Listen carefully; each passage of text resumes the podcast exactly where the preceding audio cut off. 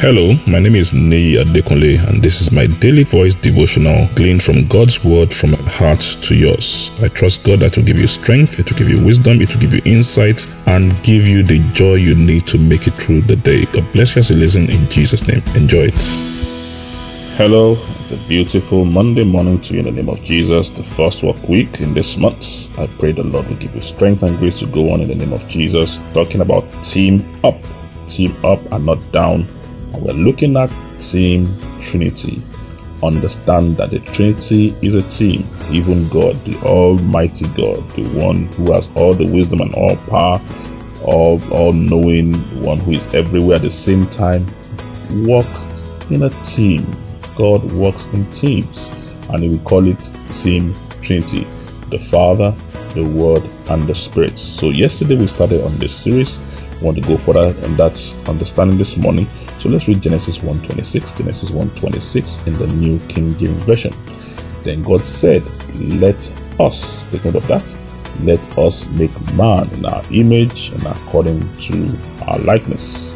Let them have dominion over the fish of the sea, over the birds of the air, and over the cattle, over everything creeping on the earth. God said, Let us, not let me, let us, let us. That's again to show that the Trinity is more than one. It's a team. So we said yesterday that Elohim, the word God there, even though somebody might say, no, it didn't say God, it said God, but the word there is God in plural in, in the Hebrew language. So here we see more clearly. It said, let us, let us, let us. It took more than one personality to create man to create everything. Everything the Godhead did at the beginning, and the creation of man was the peak of his of, of his work. So everything we want to do that is going to be sustainable, that is going to be great, that is going to last, has to be done in teams you cannot it takes more than one to multiply anything. It takes more than one to multiply, multiply anything. And very very early before god did anything. He wanted us to be very very clear on that. So genesis 1 verse 1 he shows us the godhead same trinity. Genesis 126 makes it clear again. Let us, let us, let us, let us, not let me, let us. If it's going to be great, it has to be more than one person. If it's going to last, it has to be one more than one person. Uh, Jim Collins wrote his book Good to Great. If you have to do something good, he wrote another book Built to Last. If you're going to do something great that will last, believe me, it has to be a team. And God shows us that very early. Let us. The Trinity is a team and they are doing things. We are still here. That's why we can see it is lasting.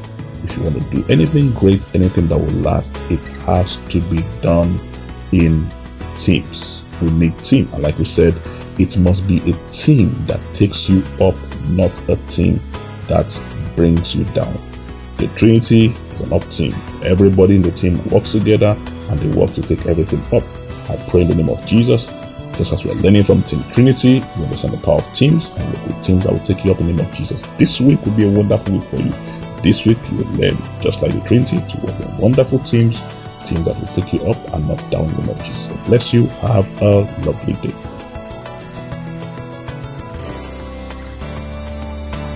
I'm sure the word you heard today has been a blessing to you. The way we maximize God's word, the effect of God's word in our life is by putting it into practice and by sharing it with others. Please ensure you put this into practice and please share it with others. And I trust God that the full benefit of the word will be seen in your life in Jesus' name. Thank you very much and have a wonderful day.